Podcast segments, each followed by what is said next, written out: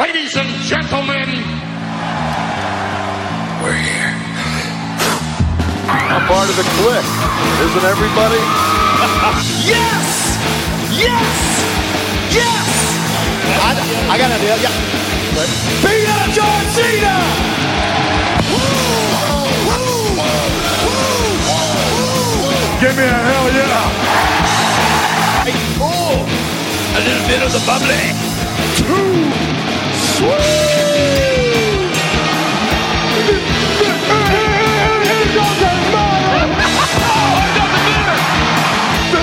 Where the power lies. Woo! I am the man. We need it and we can survive. It's showtime, folks. The following episode is scheduled for one fall, and it is for your listening pleasure. This is In the Click. What's up, everybody? Baby Huey here, and joining me once again is my brother, Tommy. How you doing? I'm doing good. And look at this, a little bit of a different lineup change for this episode of In the Click. Also joining us is our good brother from within the ropes. It's Brian Tronic. How you doing, man? I'm back. Yes, you are yes. back. I'm feeling good. Well, it's a little bit different because like, it's the first time you and Tommy are on the same podcast together, yes. So it's kind of exciting. Times a little bit of a uh different, it's a nice experiment, yeah, dynamic, yes. uh but full disclosure, it's all the clicks is right now. I think it's because we're the only three people who watch Extreme Rules amongst our our click group, our I guess you could say our super click. Yep, everyone who contributes much. to uh the In the Click podcast, we're the only three who are watching it live tonight. uh um Uh, so here in the Bay Area, going uh, on down in San Jose, it's called the Sofa Street Fair, which means I think south of First Avenue. It's a uh, this part of downtown San Jose where it's like a big outdoor festival. They have a bunch of outdoor stages, bands performing, booths, um, just your typical like outdoor, you know, festival street fair type stuff.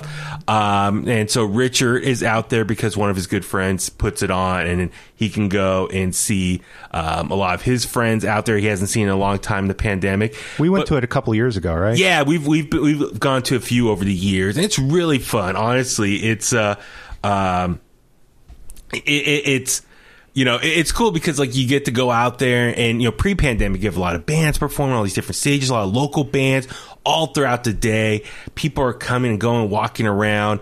Um, it's a lot of fun. But like I said, Richard, his friends are, are part of it. And so he texted me earlier he was going to watch Extreme Rules live because he was going to go out there and just see his friends as he hadn't seen in a long time. But for Philip, he is also actually down there because Agua is one of the attractions for today's Sofa Street Fair. Um, in recent years, they go out there and put on wrestling shows out there. Um, and I think they've done some outdoors and some inside, but today they're actually indoors inside at the Ritz. They're putting on some wrestling matches, and our boy Philip is doing the, some commentary. So kudos to him. Very proud of him. He's get to go out and do that. That's something he's been wanting to do. So, uh, I don't know if it's going to be taped or anything. I forgot to ask him if, mm. uh, Brian, do you have any idea if any of these matches are going to air anywhere or anything like that? I think he, I think he said something about him being taped. Okay, that's good. I no, so. I, I, I, I, you know, I have not seen Philip uh, in person call matches yet. I want to experience that. Uh, yeah. But I told him, you know, this was, you know, it's a big deal. He should go out there and definitely do this. So I'm very happy for him. So, yeah, me too. Uh, yeah, get his foot in the door and start doing more of these. That That's great. So, yeah, so two of our guys are busy now watching Extreme Rules live. So it's the three of us. And uh, I was like, let's do this. Something different. You know, all three of us working together on this episode. Um, so here we are, Extreme Rules. A pay-per-view, I think the build, or at least just kind of maybe the excitement level for the last few weeks has just been like, eh, oh, it's coming. It's on the calendar. Oh, here it is. It's today. It's one of these B-level pay-per-views that I think most of the time people's expectations are kind of low, especially last Extreme Rules, which was last year at the Performance Center. Remember that one with Seth Rollins and Rey Mysterio and the eyeball? The horror show. That's right. That's right. um, yeah, Extreme Rules. It's it's kind of a pay-per-view. I just don't know why they really do it anymore for multiple reasons, especially today.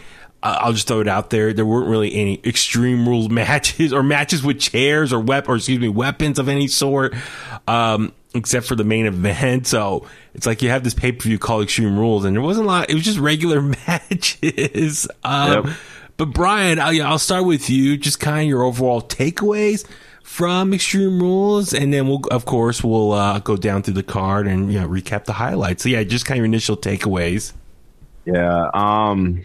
I was, I, I knew this would happen. I knew that it would be uh, a, a a situation or a pay per view where, I mean, because there was no real buzz. I felt like, you know, Big E cashing in, yeah. uh, Big E and Roman being on Raw, and uh, you know, the announcement of Brock Lesnar and Roman for Crown Jewel. I, yeah. I felt like all of that just kind of took all the momentum or the potential momentum that uh, Extreme Rules had, and I mm-hmm. think. People were also disappointed with, like you said, the fact that there was no Extreme Rules matches. We're used to getting chairs matches and tables matches and, you know, uh, no holds barred and, you know, triple threat ladder matches mm-hmm. and things. And there was so much room for all of that on this card, but yep. we didn't get any of that. So, and it, sh- and, and it, it was kind of disappointing. Like it, Uh, the matches were good, but like, you know, without that, is it really Extreme Rules?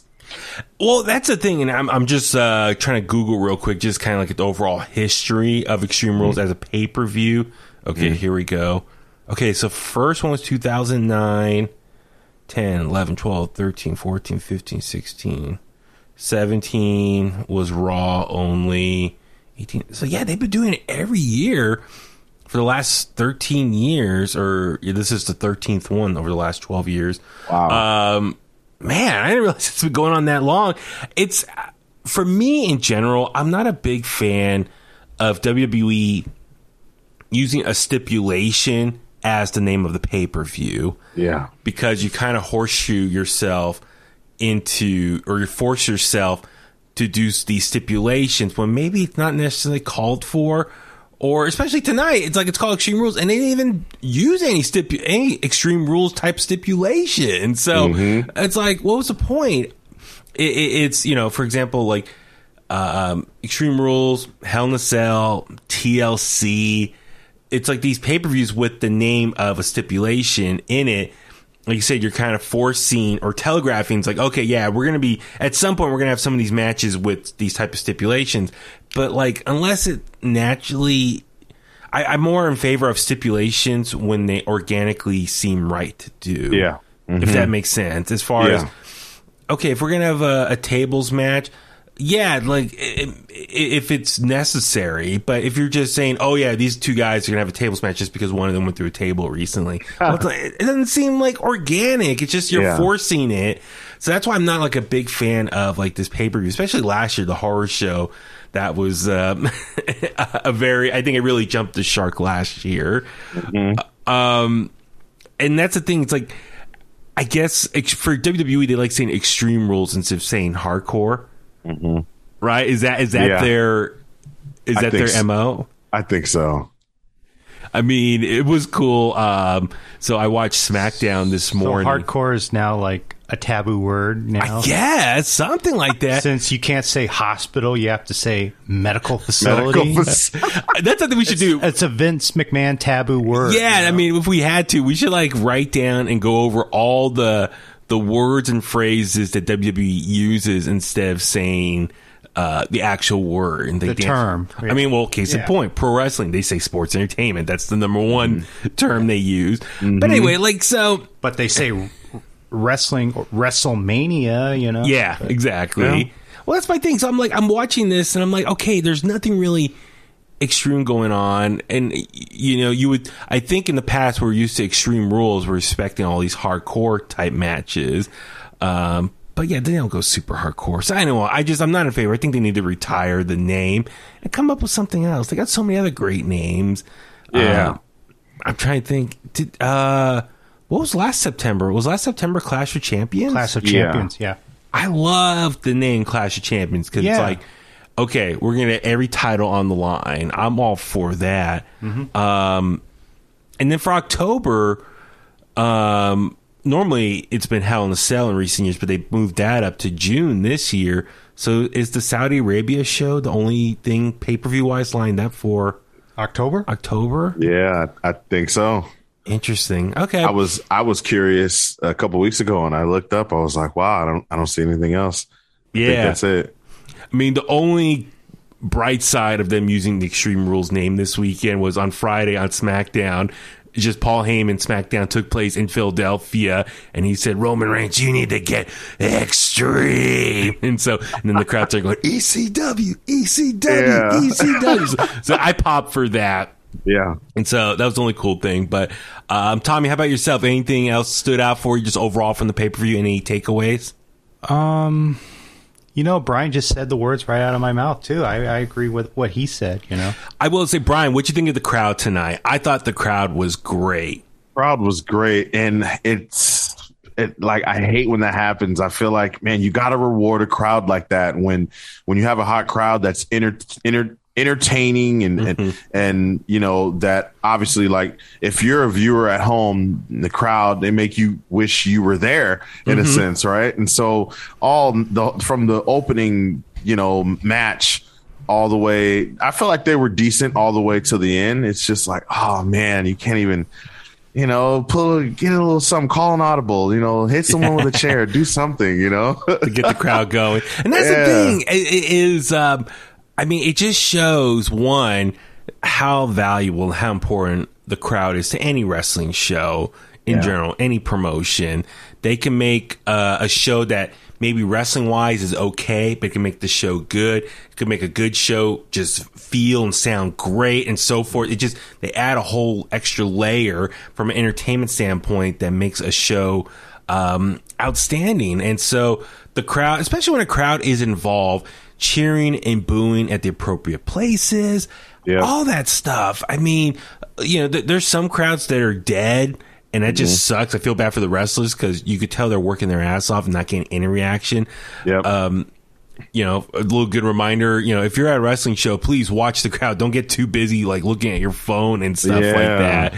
Uh, but, yeah, I just... Um, You know, for in general, it just, it shows, you know, hey, if you're going to a wrestling show, man, make sure to get involved and participate because you really could help make a show outstanding. So, uh, uh, I, I mean, the Euro- that, yeah. European crowds are more enthusiastic yeah, no, than American fans. Well, know? no, that's what I wanted to say. So, everyone here in the Bay Area who are listening, the Clicksters out here, make sure you go to the S A P Center Friday, October eighth.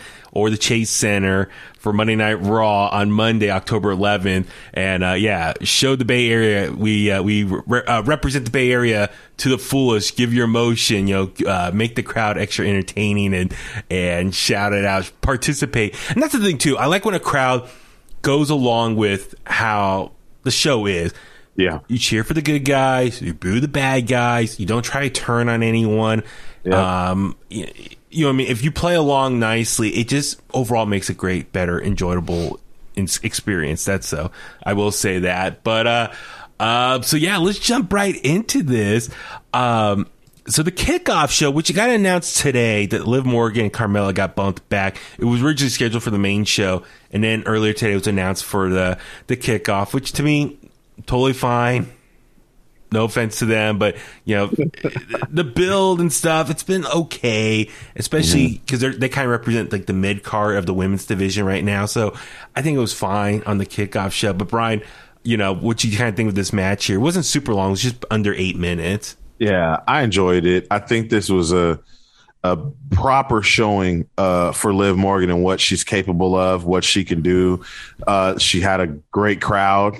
Uh you know, to cheer cheer her on. Mm-hmm. And there was no shenanigans. Like, there was no Zelina Vega. There was no uh, distractions. It was just a nice, clean finish. And um, I enjoyed it. Carmella, I, I think she doesn't get enough credit, to, you know, that she deserves either. Mm-hmm. I mean, she's a former champion, you know, former Money in the Bank, cashed in on the Queen City, Charlotte Flair, you know. So I just feel like um, these are two women who are – great in the ring, more than capable. I, I see some people online kind of get wrapped up with, you know, Carmella's gimmick and the, the most beautiful woman in all W W E, but she can really wrestle, guys. Relax, relax. um, and, and it was you, right, who tweeted about both their ring gear, right? Yes, yes. It was beautiful. I felt like uh, Liv Morgan with the black and green representing uh, kind of like Shawn Michaels from from In Your House D X nineteen ninety-seven, and then Carmella with the white and a little bit of little, little bit, little bit, little bit of gold in there, uh, uh-huh. rep- representing Shawn Michaels from WrestleMania twenty-five against the Dead Man. Yeah, yeah. Shawn Michaels vibes. I loved it. So it was cool. I I, I definitely liked the gear. I mean, for me, the D X inspired gear really popped, and like I noticed that it was like yeah. you know, Liv Morgan, the full like black outfit with the green uh, X's on it, yep. neon neon green on there. So I thought that was really cool. Everyone yep. wants to wear gear that's. It seems like to me it's in tribute to Shawn Michaels. It seems. Mm-hmm. Yeah, it just it really shows just how um, I, I guess influential Shawn Michaels or is. Homage. Yeah, yeah, homage, yeah, paying homage to him as far as just. You know, he is arguably one of the greatest. I mean, you know, I, I, I, you know, as a Stone Cold fan, I will say Shawn Michaels is probably the best in-ring performer of my lifetime that I got to see. Mm-hmm. So it's, um, yeah, no, it just shows how many people have been inspired by him. And so it's just cool when wrestlers pay tribute to people of the past, especially yeah. for young, younger kids and stuff who are watching. Is, you know, see who these people they're they're paying tribute to, and then do yourself a favor, go on the network or Peacock, whatever, and look up these wrestlers in the past, watch their matches. I think it's always great for the fans, really learn the full history. You know, even yeah. if it's just W W E, or if you take the time, look up N W A and all the territories. I think it's really important to learn about the whole history, the spectrum of wrestling, especially over the last thirty, forty years. So yeah. um But yeah, for Liv Morgan, it was a pretty hard-hitting match, physical for both of them. Even Liv Morgan did the the double leg, you know, she drops back and kicks off Carmella, because last week she acted like her nose was broken. This time yep. they did that same spot on the table, and yep. Carmella's like, ah! But yeah, Liv Morgan got the clean victory, and I'm actually really happy, because I wonder if this is the beginning of Liv Morgan getting a push, Uh, a babyface push for the women's division. Now, granted, with the draft coming up, who knows if it's going to be on Raw or SmackDown, the push that she gets. But I think mm. it's important, because I, I think, you know, the main event scene, we could talk more about the main event scene, because now, as far as SmackDown goes, it's pretty stacked right now. Yeah. But I, I think, uh, you know, th- there's some moving parts right now, and you got to kind of start creating some more future main eventers, or at least contenders for the Raw and SmackDown Women's Championships. Yeah. Um, so for you, are you kind of like notice that, that could this be, or are you in favor of like Liv Morgan maybe start getting a push now and could be another babyface? Oh yeah, definitely. She, I think she, she fits perfect as far as the baby. Like I said, especially when you have a crowd reaction like that, and mm-hmm. she's been getting really good crowd reactions over the last few months. A lot of people were pushing for her to be involved a few months ago in the title picture, but yeah. you know, obviously that didn't happen. Um, and then tonight too, I want to make sure I say this was one of her better matches. Okay. Usually I feel like she has like a botch or two, or maybe maybe she's going too fast, or, you know, nervous, you know mm-hmm. what I mean? But I felt like it was the whole, it was just so, it was fluid. It was flowing so well for her, especially the ending sequence where she, you know, hit her with the, on the desk, and then the, the, she came back in and did the face buster, uh, finisher off the mm-hmm. middle, you know, off the yeah. ropes. That that was really cool. Mm-hmm. That was, that was really cool. So I really enjoyed it. And I hope she's getting a push. Yeah. Cause, well, cause you think about it. I mean, uh, you know, for SmackDown, you know, it's Becky, Uh, it's, you know, Bianca, spoiler alert, Sasha Banks now back. Mm-hmm. Um, over on Raw, it is Charlotte. It is uh, Alexa Bliss. Mm-hmm. Um, Nia, Ripley.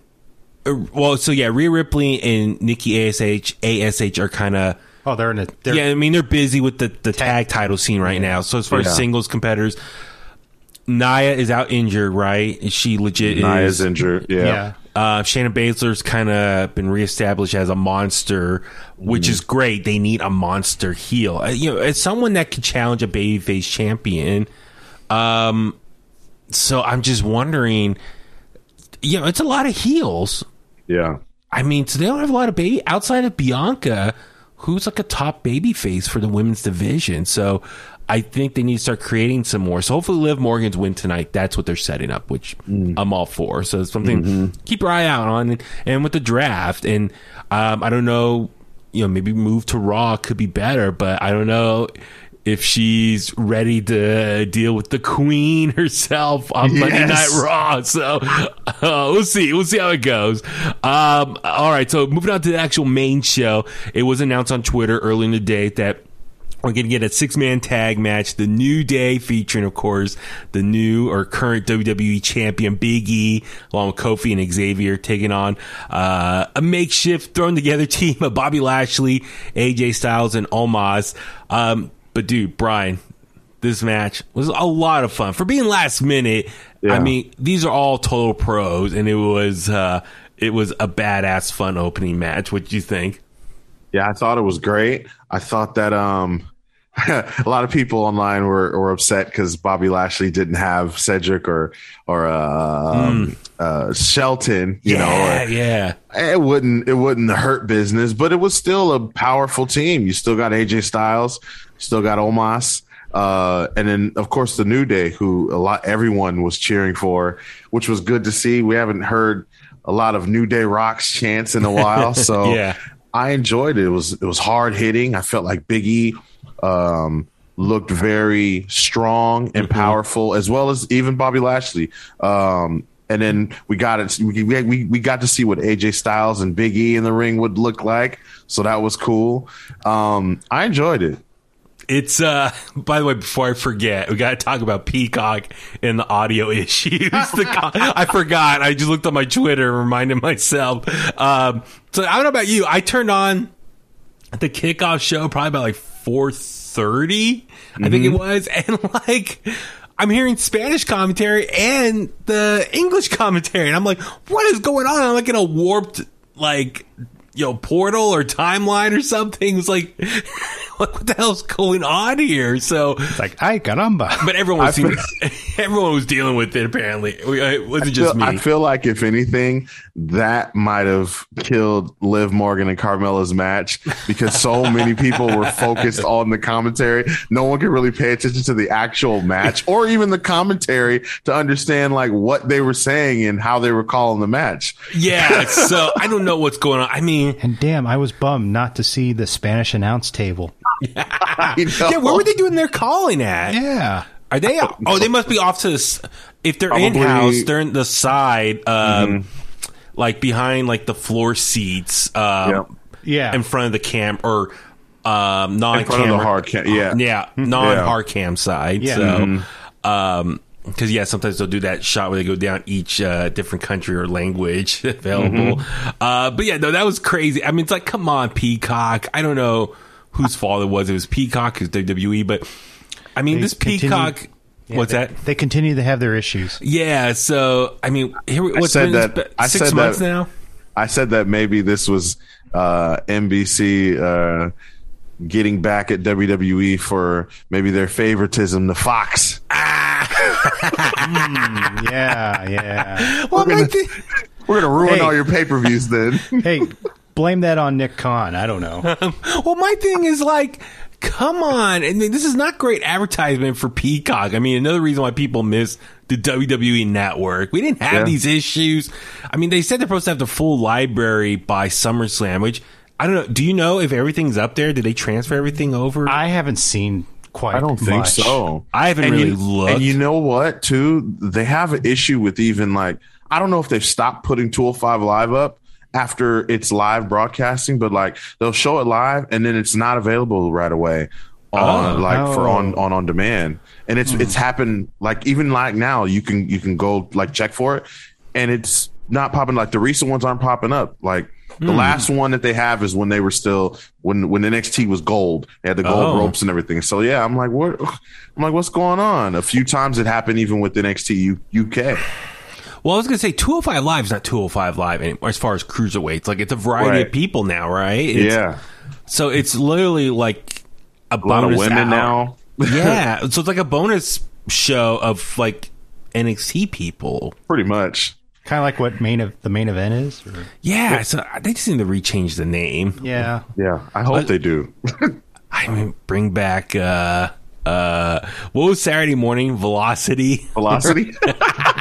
Or remember uh, W W E or W W F back then, Mania on Saturday morning? Yeah, yeah. Something. Or Livewire. Bring back Livewire yeah. or something like that. I Shotgun Saturday is, night. Yeah, yeah, yeah, Shotgun Saturday night. That was yeah. my favorite. Yeah. First season. So anyway, yeah. it's like, come on, Peacock, get your get your get your act together. But all right, so back to the opening match. So um I I, I love this intensity from Bobby Lashley as far as he, you know, he's someone who lost the W W E Championship. He is pissed off. And I love that character development. It's like, like, dude, he was a dominant W W E champion for, what, over six months? Yep. And he lost the title um, kind of like two on one, if you want to count his match with Randy Orton, and then Big E coming in, attacking him, or, you know, getting a match with him post the table, hurting his leg, his knee. Yeah. So he is frustrated, and he wants that title back. I love that passion. Even though he's a heel, he is acting properly as someone who lost the title and wants it back, and he's yep. going to go at any cost necessary to get it back. Uh, but the match itself was a lot of fun. I mean, come on. You got New Day, who are arguably the, one of the greatest factions of all time. They're all pros. Mm-hmm. A J Styles, arguably the best wrestler in the last fifteen years. Mm-hmm. Omos, who's the greenest guy in the room, but he did his part of, like, uh, being the big monster. I like what Big E said, like, I'm not afraid of you. Yeah. Like, yeah, that's the champion I want. I want to not be afraid of anyone. Yeah. Yeah. But even A J Styles, I mean, come on. And then, yeah, Bobby Lashley. So the match was just a lot of fun. Yeah. Um, I thought Big E did great, you know, carrying the match, I thought. Yeah, oh, absolutely. And this yeah. is his time to shine now. And uh, I, I felt, you know, that spot, you know, to the to the finish, you know, mm-hmm. in the match was slick. I mean, Big E got out of the way the last possible second, and A J Styles sold. He sold the, a hell out of that, that spear from Bobby Lashley, I felt. Oh, yeah. yeah. And then, uh, yeah, Big E came into the big Indian, and Bobby Lashley got the pin. Um, but even, like, A J, there was one point, there was, like, a little botch between him and Big E. Like, yeah. Uh, I don't know if you saw, it was by the ropes, and yep. um, but A J Styles is so good, he was able to improv or act quickly in the moment and recover and turn into something else, and the, their momentum just kept going. So that's I just mm-hmm. want to give a shout out A J Styles that match, but uh, but yeah, I liked how. Keep in mind, A J Styles. Um, remember, was it Bobby Lashley slapped him in the face, and that was his tag in? Yeah, yeah. And then later on, A J, you know, hit him or slapped him to get his pin in. And Bobby's looking at him, and then A J was ready to do, you know, uh, the phenomenal forearm off the ropes, and then Bobby just slapped him on the back, and he comes in. Or and, didn't he slap him on the ass or something? Yeah. Like that? Well, I'm saying so they're going back and forth. They're like, no, it's my turn. I want to be in there. Right. But but so we see Bobby Lashley spear A J Styles. So, like, I wonder, are we going to get a program between the two of them now? Like, mm-hmm. whew. It's um so the New Day wins. Big E gets the pin, which is great. As W W E champion, he should be the one to take the pin. Yep. I was a little bummed that Bobby Lashley ate the pin, but mm. at the same time, it kind of helps solidify Big E as W W E champion, and it also sets up uh, tomorrow night on Raw, which we'll go ahead. We just tease it right now. So uh, Bobby Lashley cut a promo and said he wants the title back. He wants to challenge Big E for Monday Night Raw. Or uh, on Monday Night Raw for the W W E Championship. And then Big E cut a promo later, says, yeah, I accept it, and let's be the first match of the night. So it's made official. So, I mean, I don't know if it's counter-programming or they're inspired based on Kenny Omega and Bryan Danielson kicked yeah. off Dynamite this week. Mm-hmm. But what are your thoughts, Brian? Could, of, be, a, could uh, be a little both. Could be a little, little bit, both. A little bit. Get a W W E Championship match to kick off Raw.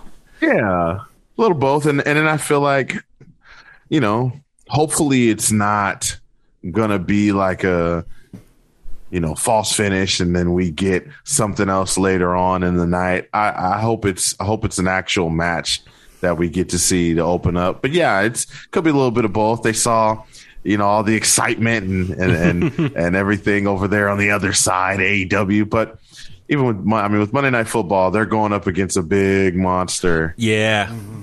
So, that's true. So, because Monday Night Football starts what, about five o'clock? Five o'clock is yeah. always uh, East Coast time, and yeah. so same same time for Raw. So They're probably like, okay, let's give them something big to start the show off, and hopefully people will stick around. Yeah, for the duration of Raw, so you kind of hook them in that way.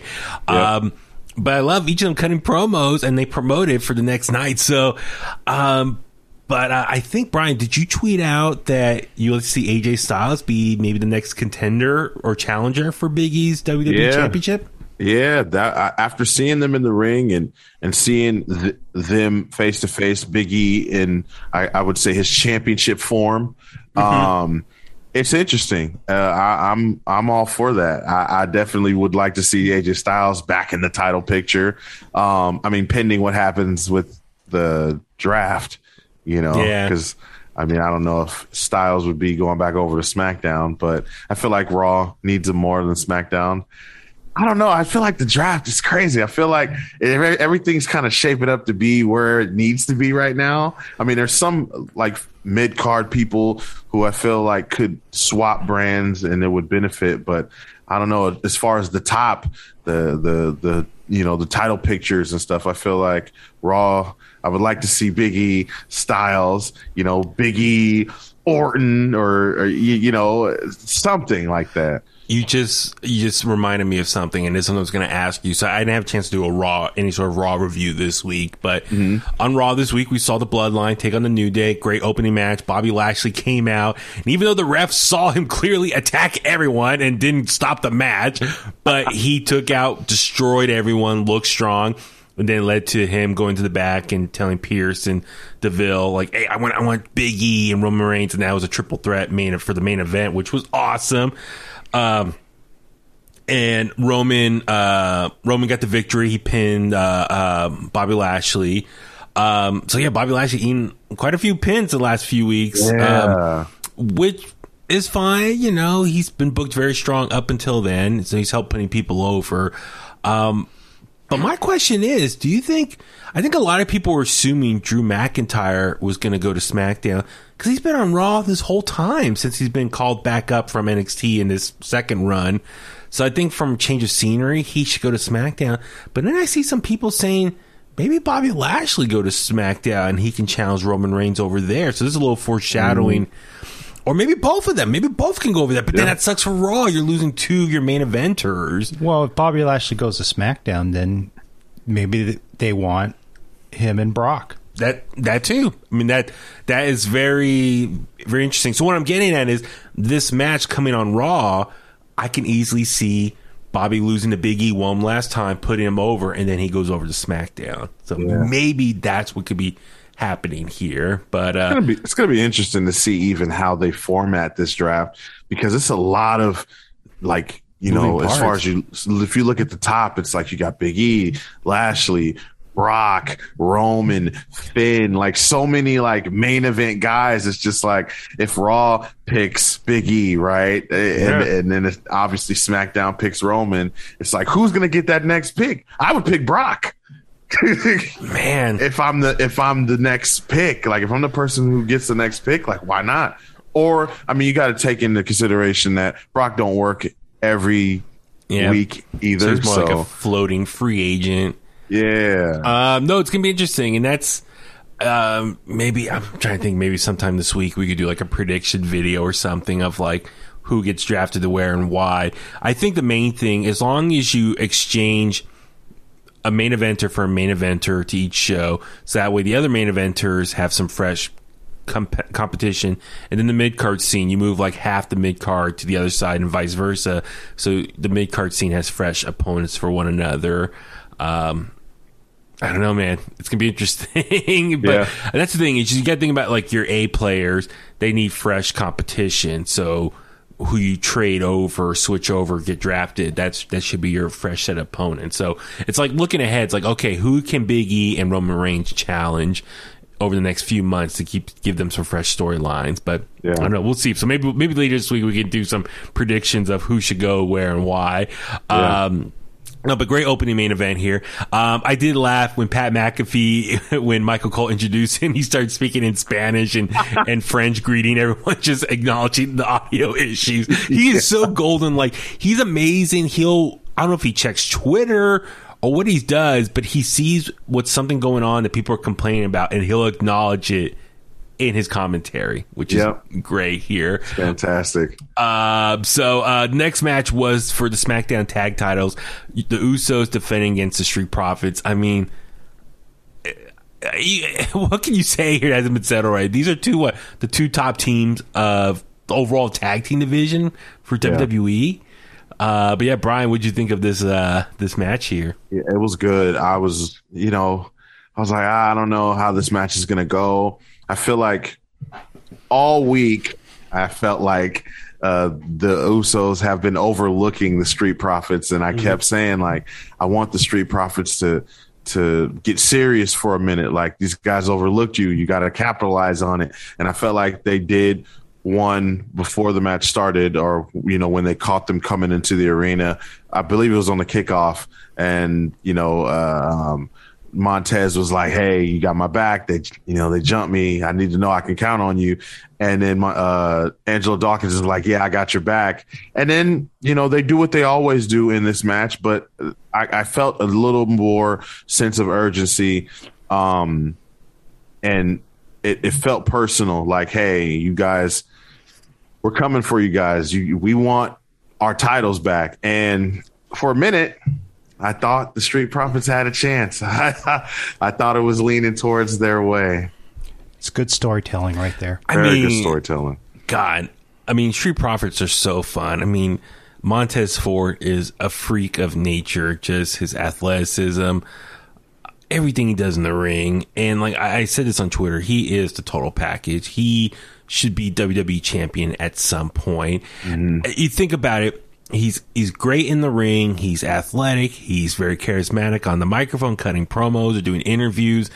He has it all. And so he has a great super drop kick. Yeah. yeah. Oh, yeah. Great. The, fro- the frog, frog splash. splash I mean, know? It's amazing. So he's got it all. I, and so like, like I said earlier, I watched SmackDown this morning, and I really enjoyed that the night revolved around him getting like a singles run for the one yeah. night only, because Angelo Dawkins, I guess, was at a wedding. And so Montez Ford calls out the bloodline and calls them bitches, and Roman Reigns got pissed and challenged him to a match as the main event. Yep. And it was a good match. Montez Ford versus Roman Reigns in the main event on SmackDown this week. And it was great. And I think, I don't know, maybe that's the beginning, Easter eggs or foreshadowing that Montez Ford is due for greatness. And eventually he could be um, one that will get a big singles run. I, I've said this before. I don't know if it's on the podcast or just to friends, but I really think Montez Ford, if you want to make a comparison, he really is like Booker T was for Harlem Heat. Mm-hmm. I think you got this extremely talented, fun tag team. I, we, we know they're probably not going to last forever as a tag team. They're eventually going to go their separate ways. And I think Montez Ford will have an amazing singles run. And don't get me wrong, I love Angelo Dawkins. He is great. He has improved so much yes, since he has. He's been moved up to the main roster. But Montez Ford has something special. And looking on Twitter, a lot of people are commenting the same thing. He is a special specimen, uh, a yeah. W W E superstar. I could see him get a big push, and he could be a huge baby face for W W E. And that's the big conversation we, we've had on this podcast a lot, is who's going to be the one to eventually dethrone Roman Reigns and beat him for the Universal Championship. I think a lot of people thought originally it was going to be Big E. Well, now he's W W E champion, so yeah, he's he's got his own storyline now. But it's like, who else could it be? I mean, one idea I had was maybe Drew goes to SmackDown, and he could be the one to eventually beat Roman, to get back, you know, his loss at Survivor Series to him, mm-hmm. Mm-hmm. or maybe it's someone from N X T, or is there someone else on the roster that we're not looking at? Or maybe there's someone coming up or hasn't been signed yet to W W E yeah. yet. But what I'm getting at is this Friday SmackDown really opened my eyes, is maybe it could be Montez Ford down the road. Yeah. I don't know. Like, I, I, I, I some people I see like, oh, Street Profits should be drafted, like break them up and draft separately. I'm like, well, no, I don't, I'm not necessarily break up the Street Profits that soon. But everyone's like, they accomplished everything already, like their first what year and a half, because they got called up what uh, beginning of twenty twenty, if I remember correctly, or into twenty nineteen. Yeah, um, and you know, they've won championships on Raw and SmackDown. for me, it's like, okay, yeah, they kind of won a lot early on, but it's like, no, no, don't break them up yet. I think there's some fun storylines they could still do as a team, but maybe down the road, totally you could break them apart, but don't do that. I hate when they break up tag teams too soon. Yeah. Um, but what I, but I do think Montez Ford, he could be one that, you know, if they treat him right, I think he can eventually get a singles run and be kind of like Booker T-esque, you know, in some yep. capacity. I don't know. What do you think about Montez Ford, his potential as a single star? Yeah, I think uh, he's got it. I- I'm sitting here thinking now, like, man, like imagine he, you know, imagine they keep him together, right? And then they, they let's say they both get drafted to Raw. Like, I, I, I would love to see Montez be one to answer one of those United States Championship Open Challenge matches, you know, and and maybe even win it. You never know. Like, I mean, something new, something different. I feel like W W E needs that every now and then. Like, you know, unpredictability. It's like, wow, we don't, you know, we didn't see that coming at all. And you don't have to, and you don't have to break up the team for that to happen. I mean, we're used to W W E breaking up teams, and all right, this one's going to go on a singles run, and then this one, we've seen it with what we've seen with the Dudleys happen before. Heavy Machinery, Heavy Machinery, uh, Otis, and uh, uh, and, and uh, Tucky. Oh yeah, yeah. And then didn't that happen to um? I'm trying to think of another tag team it recently happened to. Oh, that they broke up too soon? Um, yeah. God, I'm trying to think. Uh, uh, um, I think, the more, recent one, I think yeah. the more recent one was Otis and Tucker. But, but yeah, you're right. As far as it, every time like a tag team, if someone wants to break off and get a singles run, they always got to break them up. One turns on the other, and one goes yeah. heel, one goes babyface. But it never can be. I've, I would like to see just two guys like come to agreements like, hey man, we've accomplished everything as a team. Let's let's try to go our own separate ways for a while. Maybe have like a, you know, brotherly handshake and respect. We're gonna we're, we're still buddies, friends, family, um, but we gotta go on separate journeys for right now. But we're gonna always have each other's back. You know what I mean? Like that's that's a story beat that they don't do enough of. I so think maybe they, they showed do Street Profits. Yeah, I think I think they've showed that it's possible with the New Day too. I mean, that's three guys who. Two have gone on to become W W E champion and, and go on and do their own thing. And, and I feel like Xavier Woods has thing. He obviously has things that he wants to do. You know, he wants to be king of the ring, you know, so that's something that he has in his future. He's talked about being U S champion in the past, uh, you know, that never happened, but you know, still, and, and you don't, I know a lot of people were pushing for New Day to break up, break up, break them up, or have Big E turn on. A lot of people thought that that would be Big E's path to the W W E Championship, was turning on Kofi. And so, you know, you got a nice example right there that you don't have to do that. yeah, I, I totally agree with you. So that's the thing. It's like maybe Montez Ford can get a singles run, but not at the expense of ruining a friendship, kayfabe yeah. wise, and, and, you know, kind of has to turn against everything that we know him for and love about him. But then again, I will admit, part of me is kind of intrigued. What would a heel Montez Ford look like? He's already right. very charismatic. Mm-hmm. Imagine him being a heelish and kind of have more of the freedom to say what he wants. He could be a lot of fun. Like, yeah, yeah I'm just saying. But even I, even even on Friday, I felt like he was really good on the mic. You know, he was. He was natural, you know, yes. and uh, he started off, you know, very straight, but then he turned and got real serious real quick. And I loved it. And when he referenced something like the locker room, oh, God, I'm, I'm totally blanking, but he's being referenced to the locker room in the Usos. Like, you think you guys run this place or something? I, I forgot. Yeah. I'm paraphrasing here, but what I'm getting at is, yeah, maybe after watching SmackDown this week, it really opened my eyes that maybe Montez Ford can be the one to eventually dethrone Roman Reigns, become Universal Champion, or just become their next big single star. Because they're always looking for ne- who's the next big single star for them. Yeah. And yeah, maybe Montez Ford, this could be the beginning of it. So I'm just saying, we'll uh, bookmark this episode, this clip, and this highlight right here, audio yeah. highlight, and you know, we'll come back to it if he ever does come true. So, uh, but you know, the match itself, a lot of fun. Uh, Montez Ford looked really good in this match. Um, the Usos did the double frog splash on him and got the pin. They retained their SmackDown title. So the Bloodline still maintains all their gold. I have a hot take right here. What's that? when Montour, when Montez Ford was selling the ribs that hard, mm-hmm. and then that frog splash, and then getting it reversed, you know, yeah, to, it should have been enough. I felt for a three count. Otherwise, mm-hmm. you could have had Angelo Dawkins break it up or something. Well, I did like how Montez Ford had the bandage to really sell the effects of the in, the beatdown he right. got yeah. on Friday. So it reminded me of uh, Hogan in, in his steel cage match against King Kong Bundy at WrestleMania two. Or D D P for like all the nineties. Yeah.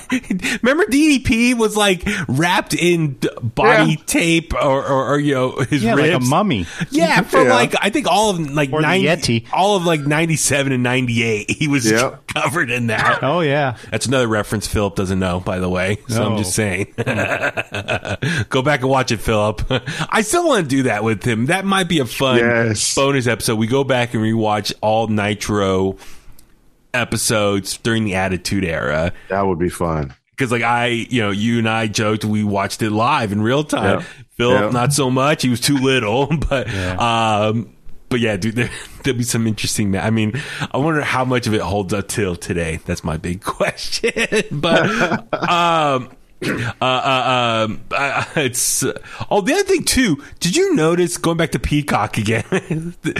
All the commercials throughout the episode. Oh man, what was okay. up with that? Are these the commercials that uh, like they just inject them in whenever? Like what okay, was so, up with that? So I have the non-commercial Peacock version. Oh, so you I do? Didn't, I, yeah, so I didn't get any, and that's actually mm. the first time I've heard of them doing commercials during W W E yes. pay-per-views. That's okay. That's something I noticed too. I was like, okay, because SummerSlam, um, you know, I was there, or we were both there. I rewatched it, you know, when we came back, um, but I didn't notice the commercials. But this was, I think, the first pay-per-view in their time, their short six-month run so far on Peacock, where they just started randomly injecting commercials like before matches. You know, it's like with me. Whenever I go on, I have we have DAZN, and I watch the fights on DAZN, and uh, they have commercials on DAZN. So okay, so that's the thing. Yep. So, okay, I'm glad you brought that up, uh, Brian. So yeah, we have the four ninety-nine version of Peacock because uh-huh. you know, for anyone listening, if you don't know, if you have Xfinity, if you subscribe to Xfinity, you link up your Xfinity account to Peacock, you get the four ninety-nine version for free. So I actually don't pay for the W W E Network currently yep. or Peacock. But the nine ninety, but the four ninety-nine version does have some commercials. Yeah. The nine ninety-nine version or tier, commercial free. So that's what you yeah. have. So if yeah. I, we were to upgrade, we would just pay that five dollars difference. Yeah. So mm-hmm. interesting. I, I, okay. It, it's crazy that they did that. I mean, I figured they run enough. I mean, they show enough ads of their own, like their merch commercials and, you know, N X T and Raw coming up next Monday. I feel like.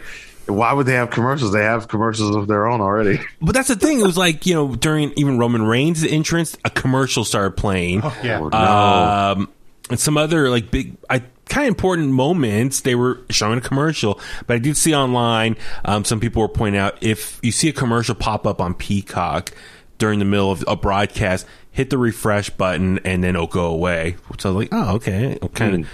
You know, I don't know if Peacock likes what, knowing that that the commercials can be cut off, but hey, right? I, you know, like I said, I do pay for, for my subscription. I don't want that. Uh, right. All right. So next up was uh, I know the match Brian was most looking forward to: uh, Charlotte Flair defending the Raw Women's Championship against Alexa Bliss. But it, it, Brian, I need you to please give the introduction to uh, the Queen. Well, Alexa Bliss, she had the honor of being in the ring with the Raw Women's Champion, the Queen Betty, Charlotte Flair. And oh my God, she looked so nice tonight. So she what had, was that? Like I couldn't tell. It looked like a it was like a half and half. You know what it reminded me of? Eddie Guerrero. How he Ooh. had the, the half gold and the half black heights when he was in W C W. Oh, it yeah. kind of reminded me though of like Venom from, you know, Spider-Man. Ooh, like I didn't it think was about like that. Like it's a gold outfit, but then the black symbiote is like oozing to the other side. You, you saw how it was kind of like oozing over. It looked like. I didn't think about that. So like Venom, maybe. That's nice. It was That's cool. Nice. That's that nice. Cool. But um, but the match itself was actually pretty good, right? Right, Brian? Yeah, I enjoyed the match. Um, Alexa Bliss is always good to watch in the ring. She's she's always been great, and I loved her ring gear too. Her ring gear was amazing. Um, I felt like they were they were both going back and forth really, really, really, really well. Yeah. Um, Blair did the, you know, the double moonsault. Yes. Like on like Andrade. That yeah. was that was really neat to see. Mm-hmm. um, that must hurt the knees though, right? It's I mean, I, it's painful to watch for me because you land on your knees. You do like a moonsault and you land on your knees, and then you got to jump again. So it's like the initial pain or tingling in your knees from landing, and you got to jump again real quick. I'm like, yep. I God, I mean, it's I, torture. I I'm bet. worried about Andrade's knees like twenty years from now. Like, right? I, I loved uh, the counter of the first natural selection that Alexa Bliss did. Um, It was a lot of offense. It was great. It was great back and forth. Mm-hmm. Yeah, no, it was a lot of fun. And unfortunately, the finish or what happened after the match, I think is going to overshadow this match itself. Yeah. But it was a good, solid match here. Uh, Tommy, was there anything else from this match that stood out for you? Did you um, no, not really. I mean, come on. I mean, Alexa Bliss is a former champion in her own right. So it was a good, solid match. Um, so uh, uh, Charlotte does pick up the victory, though. Um, mm-hmm. So, no, I mean, so she's going to retain. Unfortunately, so what happened the ma- after the match, Charlotte grabs the Lily doll, rips it apart, and then walks away. Alexa Bliss just starts breaking down, ripping part of her own hair, starts throwing a tantrum, yeah. grabs the doll, and then walking up the ramp, like grabs the piece of the doll, and at the top of the ramp, she's like, I guess trying to look like she's foaming at the mouth. But unfortunately, the way that she was on her knees and the camera standing over her, she has her mouth open crying, but you see a tablet under her tongue. It was like an Alka-Seltzer tablet. Yeah, it must have been like an Alka-Seltzer tablet that to make her foam at the mouth. That's all everyone picked up on. Screenshots all over Twitter and stuff. Um, yeah. So what'd you think about that that whole sequence right there? I, I felt like, why? Like, it, she she has to feel that. Like, whoa, don't. Like, I don't know, put it to the side or, you know, put it under your tongue or something. And then even the camera angles, I felt like, why are you guys still shooting it? You know? It was a little cringy. It was cringy. And well, well my thing is like... Cringy. I guess maybe from a visual standpoint, they were trying to do something like she was so distraught. She's like, "Wah." Yeah. But, you know, I, I would love for one day she does a shoot interview and explains what happened here, this botch. But yeah. It just was not dissolving fast enough in her mouth. I never put an Alka-Seltzer tablet in my mouth before.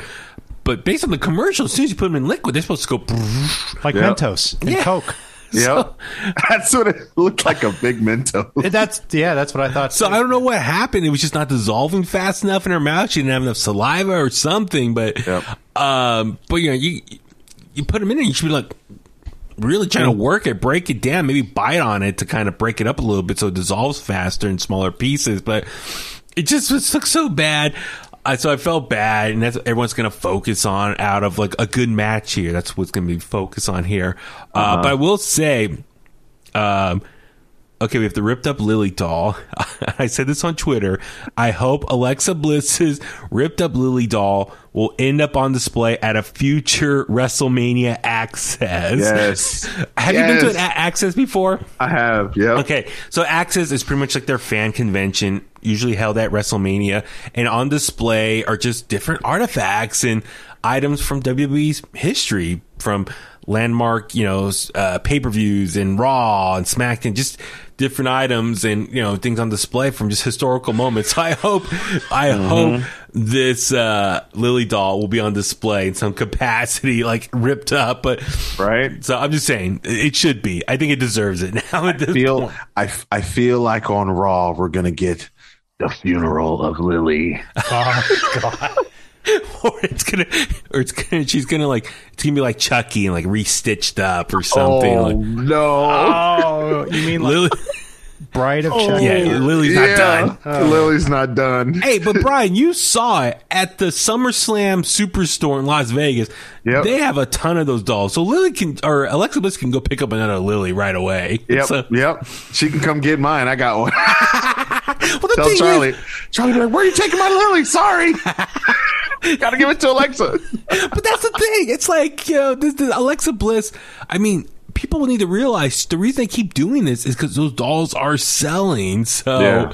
um, so I really wonder if this is going to be the end of the Lily doll, or is it going to be come back in a different incarnation?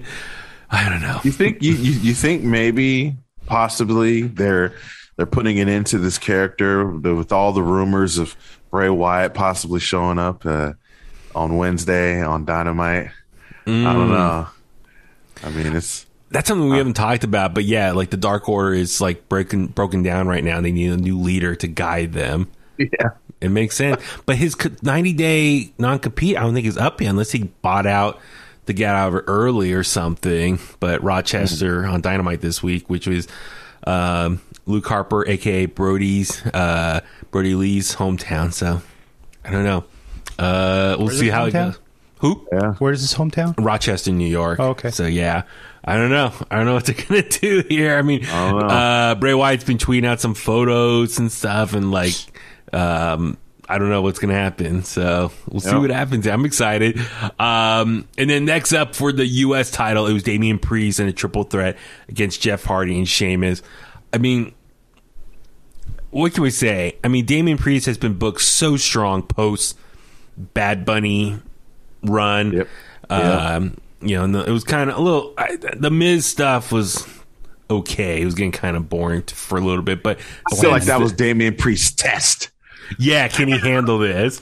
Yeah. Uh, but the match was awesome. I mean, the crowd loved Jeff Hardy. They were super into oh, him. Yeah, they, he got really over in this match, and yes. I think really want to see him win. I think especially because a few weeks ago everyone was kind of scared. He was in the twenty-four seven group.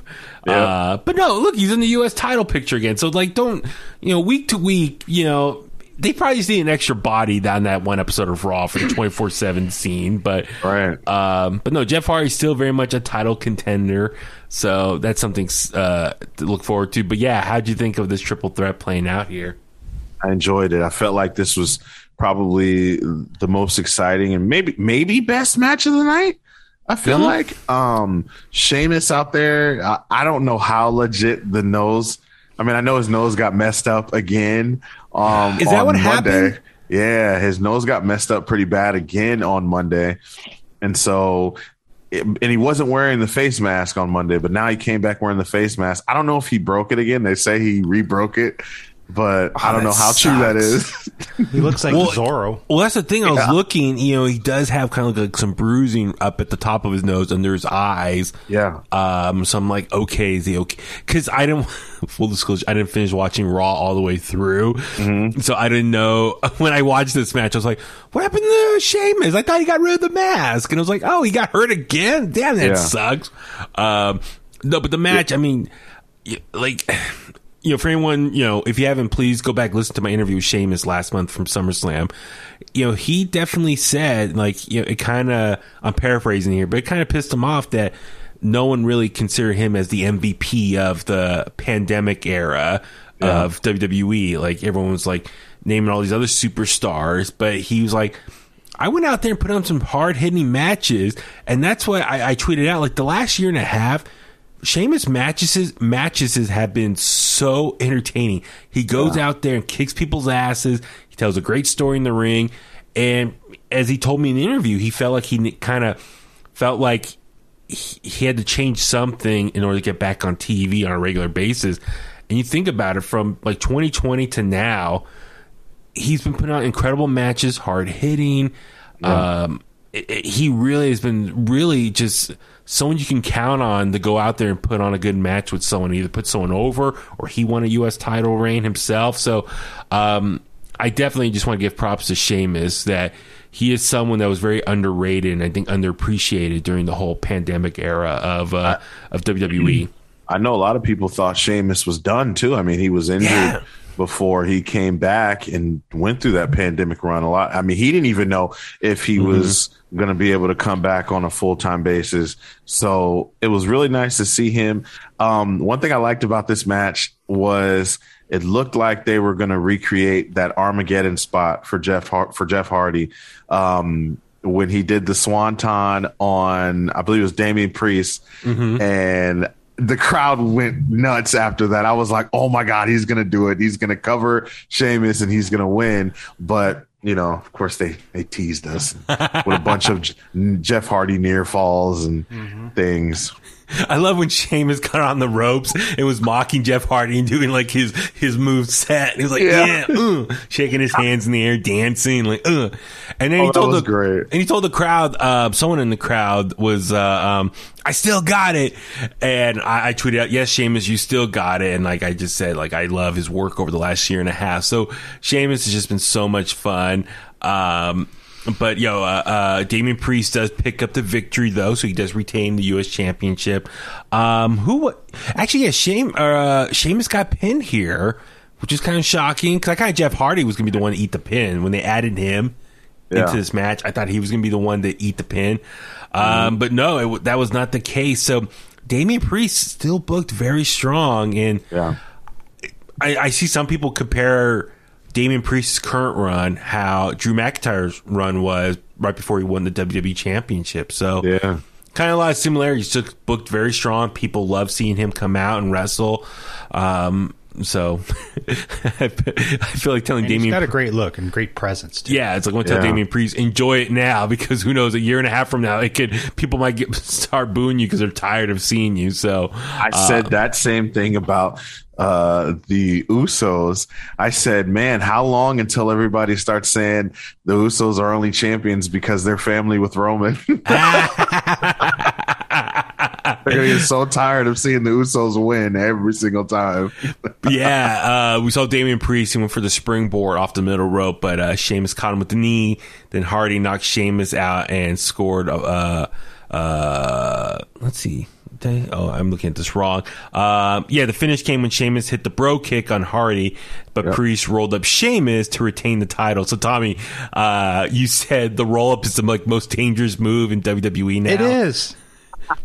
Tell Shayna Baszler that. The roll-up is like her worst enemy or kryptonite. Yep.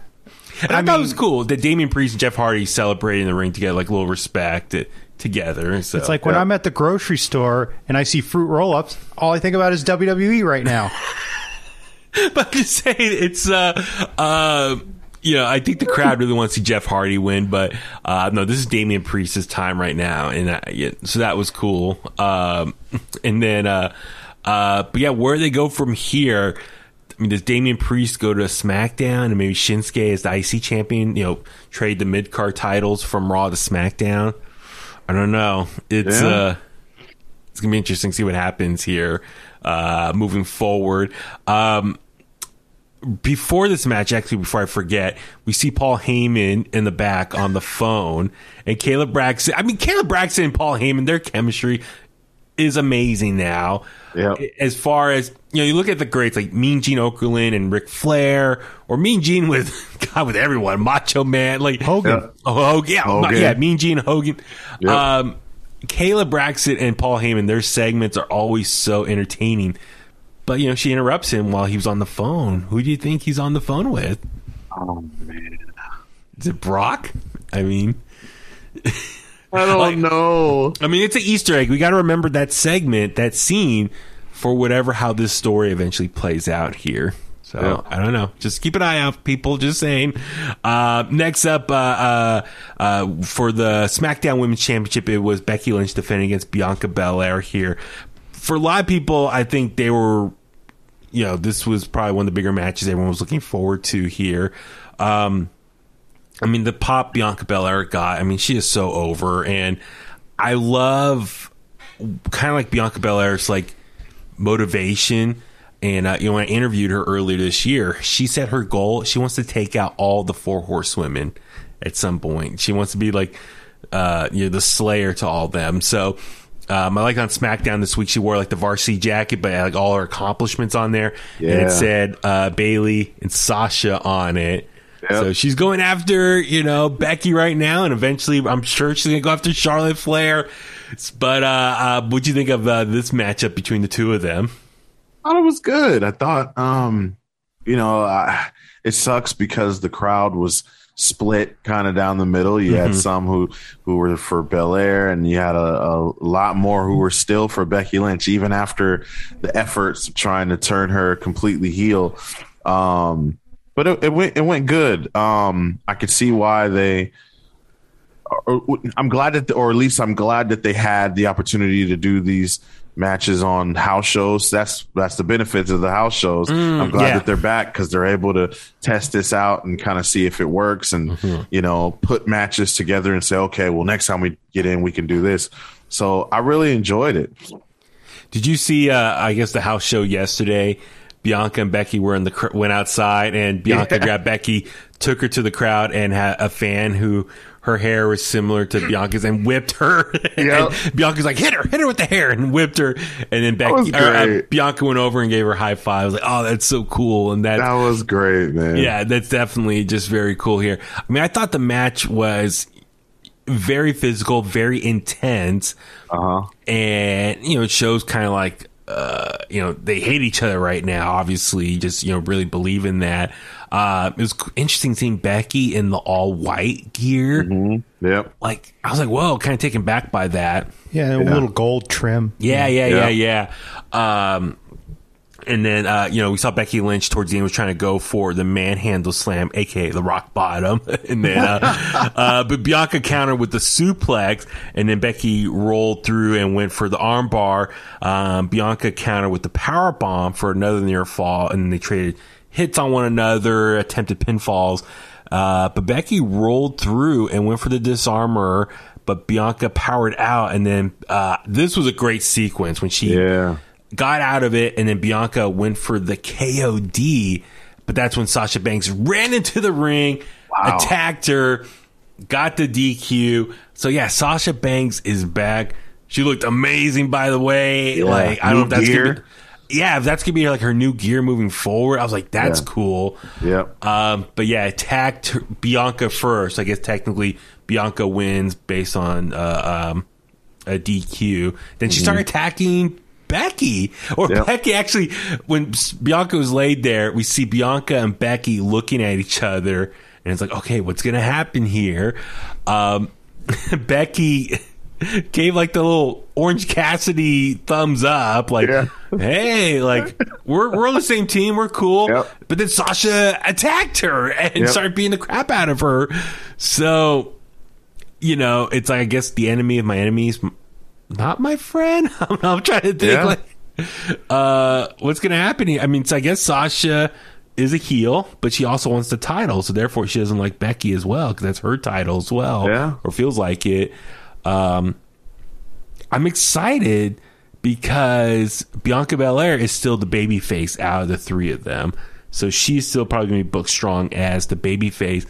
But yeah, man, what do you think of Sasha back in the equation? I mean, the SmackDown women's division is stacked now. Yeah, I was really surprised because I didn't I, I was like, I don't, I don't, I don't know when we're going to see Sasha Banks again. So I was really surprised. I was a little eh on the fact that the match ended in D Q, but when I thought about it, it's like, okay, this sort of protects the both, mm-hmm. both the champion and Bianca. Like, Bianca doesn't take a loss, and she doesn't technically, like, she te- technically she beats uh, Becky, but she doesn't, like, beat her and take the title or anything like that. Yeah.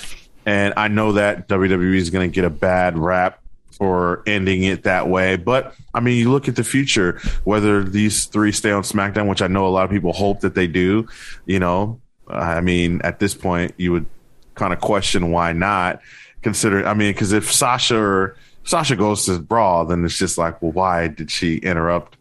You know, why would she go to Raw if she just interrupted the SmackDown Women's Tag or SmackDown Women's title match, you know? Yeah. So, it's, hmm. it's kind of iffy situation, but if all three of them are going to be on SmackDown, then at least that gives um, for, you know, Toni Storm to go bye-bye, go over, or Liv Morgan, or you know what I mean? So, yeah. I mean, it, it's just, it's really exciting to see. Okay. Or even when, whenever Bayley comes by, I don't know when that's going to be, but it's so crazy. Bailey was busy at the Niner game about. today. Yeah. Bailey was out at uh, Levi Stadium cheering on the Niners. So, uh, on two feet.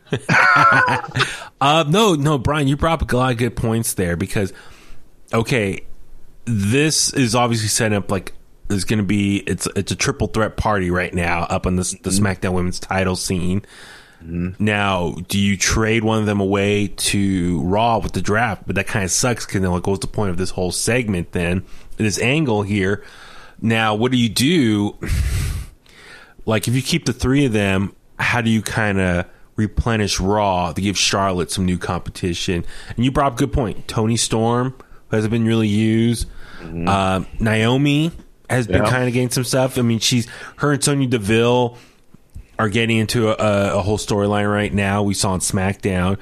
But Sonya Deville is also on Raw as well with Adam Pearce. So maybe exactly. they can continue it on, on Raw. Yep. So that way you get the, the Sonya Deville, or you get you get Naomi, you get Toni Storm. Um, I mean, I, I was kind of hoping to see Shayna Baszler go to SmackDown for a fresh start. But if sure. she's booked as a monster, I guess she can stay on Raw then mm-hmm. and just. So, like, okay, between Shayna Baszler, Liv Morgan, Toni Storm, Naomi, that's four people to Raw. But then SmackDown becomes kind of thin because then it's what, Carmella and Zelina Vega? I mean, maybe you break that's one true. of them. I don't know. I don't know. Let the, I'll let the powers that be decide that. But yeah. but no, I, I get what you're saying. Like you, you don't want to break up the three of them because now it looks like, okay, things are going to be taken up to the next level with, yeah. with Sasha Banks' injection into all this. Um, I did laugh. Brian Dane did tweet out, only in W W E could a show whose name is based on a night of no rules have a match that ends in a D Q. So it's kind of funny. Uh, but I'm excited for this. Uh, but yeah, maybe Bayley, when she eventually does come back, maybe she does go to Raw. Um, man, God, SmackDown. It's going to be fun when everybody's held. It's almost, it's, it's, it's like a sports team, right? Like if you think about it, you know, like when everyone's, whenever, right, true. When everyone's out, it's just like, oh man. But then the excitement, like, oh man, when when this person gets back, it's going to be so fun. Like when Bayley gets back, I know that that women's division overall, whether it be Raw, SmackDown, or just all together, is going to be is going to be much better. Um, so I'm excited. I know it was that fans really want to see what uh, a fatal four way at WrestleMania with the four horsewomen. Think we'll ever think we'll ever get that? I just want to know, how do you book that? How do you get to that point? Yeah. Like, does all four of them have to be on one show? But then, obviously, that whoever show it is, SmackDown or Raw, is going to be very one-sided. Mm-hmm. You know what I mean? Like, how do you get to that point? Unless um, you do, I mean, I don't know. I was going to say, unless you do something like that at, like, a Survivor Series. But Survivor Series may, makes a little bit more sense, potentially. Mm-hmm. Mm-hmm. Uh, Man. WrestleMania. People want to see it on the big stage. Or this is not necessarily a fatal four way, but it's the four horse was four horsewomen tagging up, and then Bianca Belair gets her own team of like yes. Rhea Ripley, Nikki yeah. A S H, someone else. Um, but yeah, Tegan Nox, maybe Shotzi. It'll kind of it'll kind of be an N X T reunion on that side. Yeah. If you have Bianca and Tegan and Shotzi mm-hmm. and mm-hmm. Uh, or there was that photo of Rhea, Raquel mm-hmm. and Bianca, and then you get a fourth one like uh, oh oh yeah we forgot about call ups. So maybe Raw it, okay if, if Bianca, Sasha and Bayley um, wait Bianca, Sasha and and Uh, Becky stay on Becky. SmackDown. Maybe Raw is going to get the N X T calls. Maybe like Io Shirai, Amber True. Moon, Amber Moon. Amber Moon. So, yep. so maybe that's what they'll do. It's like, okay, we'll keep these three here on SmackDown. Raquel, if they possibly take the title off of her this week, that's true. Oh yeah. Oh, wait, who's she facing? Frankie Monet. Facing that's Frankie right. Monet. Yeah. Yep. Raquel, I think is due. I mean, I yeah. think yeah, she's she due for a call up. Mm. Okay, now I'm getting more excited for, for the draft now. I'm like, oh, yeah. and you think about it, the Bay Area shows the following week are going to be the first set of shows post-draft. Yep. So I'm kind of bummed because I'm, I'm probably going to miss SmackDown in San Jose. And if Drew goes to SmackDown, I'm like, dude, I can't oh, see him. Man. I'm like, oh. so, oh, well. Oh, well. Happy but, Cor- can't see Corbin either. I know, unless he goes to Raw. Unless he goes to Raw. I, I might actually hit him up like, hey, man, you want to hang out? Like, with Drew, I oh man, I don't know. We'll see. We'll see how it goes. But uh, all right, so main event time. It was Roman Reigns taking on Demon Finn Balor here, the only Extreme Rules match of the night. Which um, it didn't really come to play till later on. Uh, but okay, I know we're running a little bit long here, but yeah, Brian, your thoughts on this match here? Yeah, this match um, was cool. It was interesting to see Roman come out first. You yes. know, I, I don't. I, I mean, it, they didn't really need to do that. I mean, they really could have. But I get it. You know, the demon, so they want to have him come out last. But the overall match was good. Um, I feel like. No, I still feel like Finn struggles to have a different set of offense for the demon. Mm, still feels yeah. like Finn Balor. Still feels like Finn Balor to me. And so the Prince. The Prince, yeah, it still feels like that. So it's like, uh, okay, I'm still seeing the same moves, but you know, when he when they brought out the kendo sticks, and you know, I like the spot where Roman pushed the pushed the what was it the, the table table back under the ring. That was neat. Um, yeah, I, Finn Demon Finn's missing that viciousness. I yeah, feel like the thing with Finn, he's. I feel like he can adapt to certain styles. Mm. We watched in N X T when he came back and when he was really the Prince, he adapted well. He really utilized his in-ring mat skills in the on, on N X T. But once he got back to the main roster and this Demon Finn, I feel like he's a little bit lost. What yeah. should he do? What kind of adjustments he needs to make? You know? Yeah, yeah, well, it's, um, you're right, no, Brian, you brought up a good point. It's like, other than the face paint, it's a, it's a typical Finn Balor match. So what right. does he need to do to amplify or set up? Like, oh, the demon, we're going to see a different wrestling uh, strategy out of him that we don't normally get to see. Um, that's a very, very important observation I think you just made. So um, the match itself was good. I like how Roman got the kendo stick, and then Finn had like a bunch of kendo sticks taped together. And I was trying to look. I mean, the camera cuts are so fast, but it yep. looked like the way it was wrapped. It looked like it looked like uh, Eddie Van Halen's um, Frankenstrat guitar. Um, right, Tommy? It's a Frankenstrat. Yeah. yeah. Did that look like? The, let me just double check out. I put it on Twitter.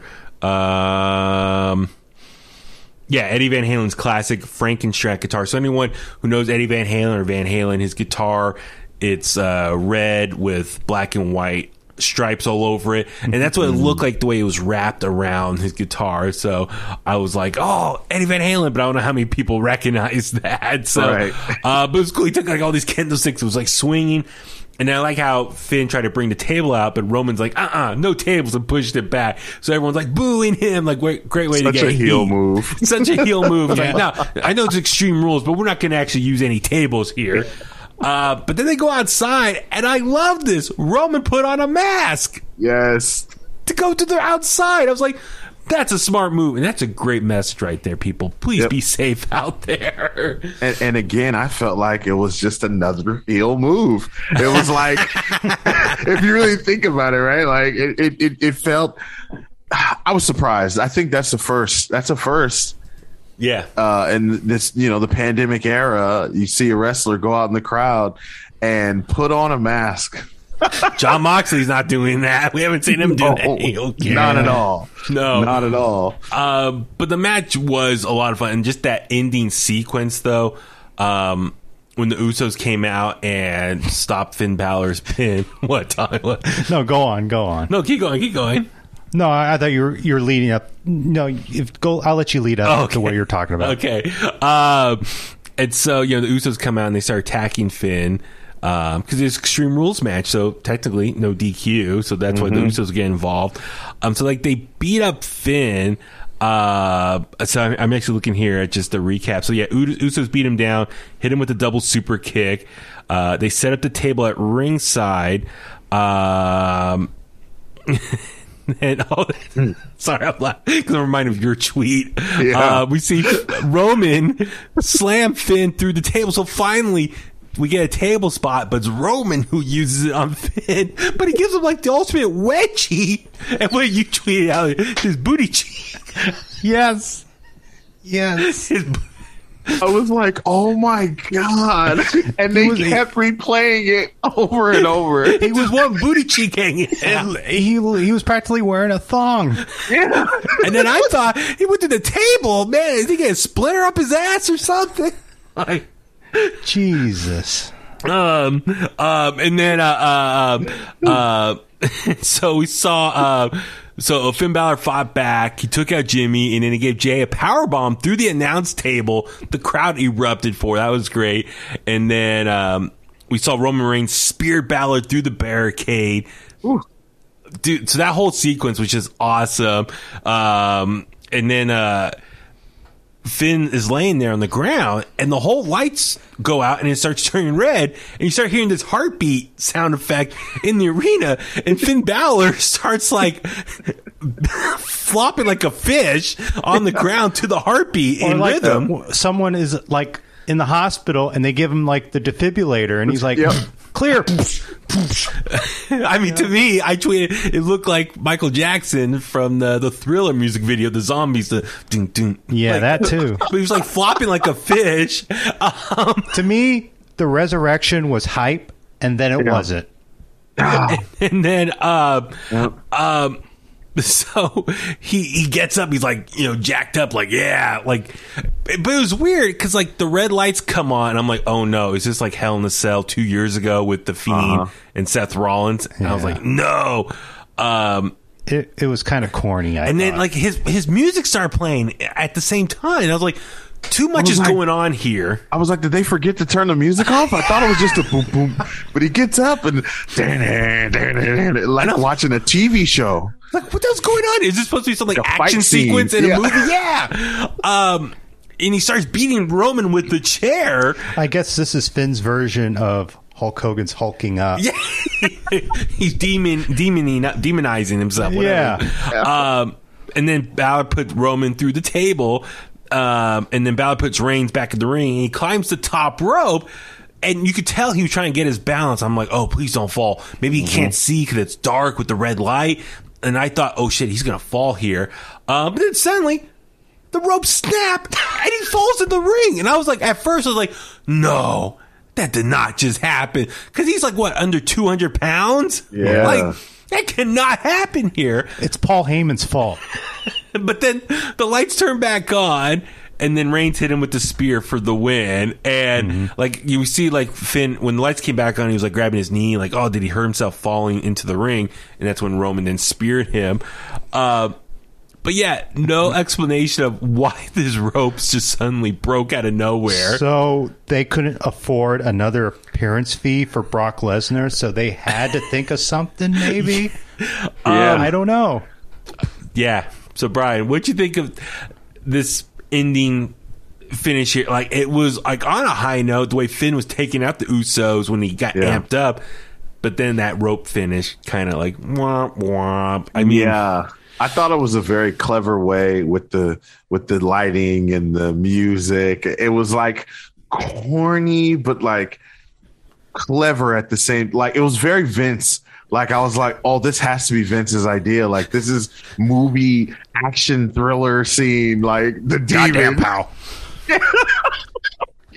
And then when he went on the top rope, and I heard the clink, and well, I don't know if it was Michael Cole or McAfee. Is like, the top rope broke. Oh. Well, that's on top of... Remember on, on SmackDown this week, uh, I forgot to mention, remember Montez went to go step on the table, and, yeah. he, and the table fell down, and then Pat, Mac, Pat McAfee said, oh, it was, it was probably my fat ass when I was on it earlier, dancing for Shinsuke Nakamura. So, like, my, Michael Cole goes, you're probably right. Yeah. That was good, good ad-lib from Pat McAfee, but... Yeah. um Yeah, man. The last couple episodes of W W E te- television, things are breaking on them. Oh yeah. But no, I mean, God, it they just need crazy glue. It was a great yeah. match, and you know, kind of corny a little bit. The whole red light stuff. Yeah, but with brought Finn, back some memories. But yeah, what Finn did though, he looked super strong in his efforts, fight, his comeback. Yeah. But yeah, the rope thing kind of like oh, just made it kind of like one big joke and. I mean, I guess it's a way to get out of the match and like protect Finn as far as, well, you know, it was it was this weird freak accident that cost him his loss. So not yeah. gonna say what he did wrong, right? But everything Michael Cole kept saying, Finn Balor is undefeated as the demon in W W E, and I'm like, uh, Samoa Joe beat him when he was the demon, but I guess since that's N X T, it doesn't count. Didn't yeah, Bray Wyatt like they, beat him? Uh, I, wasn't that just regular? Or was that just... Oh, that was oh, regular. That his was regular. debut. Yeah, his debut. Yeah. Fin, uh, the Fiend's debut. Yeah, it was just regular yeah. Finn. Okay, never mind then. We were going to get the two of them, but it never happened. They don't mm. acknowledge They don't acknowledge it, just like they don't acknowledge Charlotte's title reigns. Oh, okay. Yeah. I know. They got they wiped yeah. all that out too, man. Yeah. Um, yeah.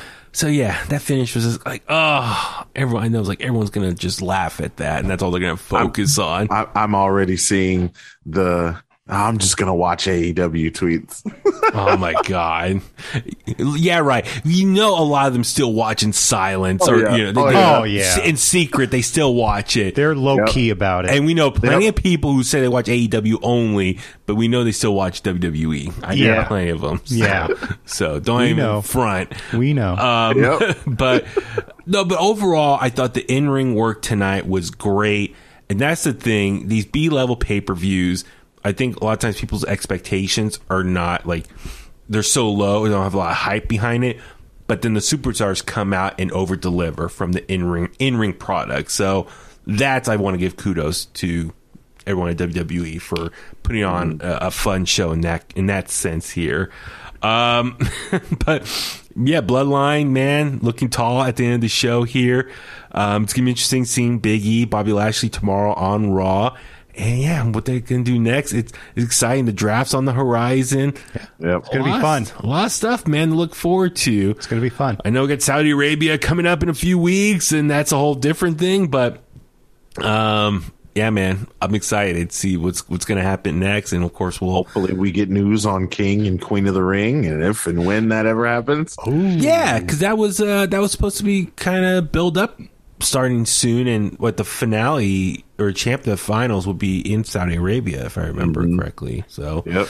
it's uh, uh yeah, I'm looking forward to this. I'm trying to think, is there anything else from this main event here I want to talk about? No, I think that's about it. Just just God, like, let's just call it a night. Yeah. All right. On that note, let's start wrapping things up. Brian, where can the Clicksters find you online? You guys can find me at Within the Ropes on Twitter and Instagram, and uh, within the ropes podcast dot com. That's where all the podcast stuff is.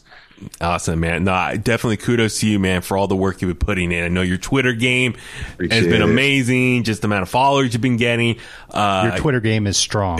Your Thanks. graphics, Thanks, your artwork, guys. All that stuff. It's very entertaining, man. Uh, so yeah, you. please follow follow Brian on everything at Brian Tronic, also on uh, uh, social media as well. But yeah, Within the Ropes, uh, all that good stuff. Tommy, how about you? First, I want to make a statement. What? We haven't discussed N X T for this week. Oh. Mark my words, I'm going to make a prediction. In the next six months, Braun Breaker is going to be the N X T champion. Ooh. You heard it here like first, it. folks. You heard it here. Well, Tommy I was like a fan it. of uh, Bronson Steiner of like the year before he even signed with N X T. Oh, yeah. So wow. he's been uh, following him for a long time. So. But until then, you can follow me on Twitter and Instagram at Iron Fist nineteen eighty-two. And I'm Baby Huey. Follow me on Facebook at Baby Huey Official, Twitter and Instagram at Baby Huey eighty-three. Of course, subscribe to In the Click wherever you get your podcasts at. Also on YouTube, rate, comment, all that good stuff. Share the podcast. All that stuff just helps out so much. Uh, also follow us on social media at In the Click, in the click at gmail dot com. Merch, just click the link in our bio, all that good stuff. And hopefully in the coming weeks, uh, um, some more exciting, just content wise, we can uh, get into. But uh, I need Brian's uh, uh, mastermind to help me learn all this stuff. Yes. So we'll, we'll put together. But uh, like always, thank you guys for all the continuous support. And on that note, let's go home. And that's the bottom line because Huey said so.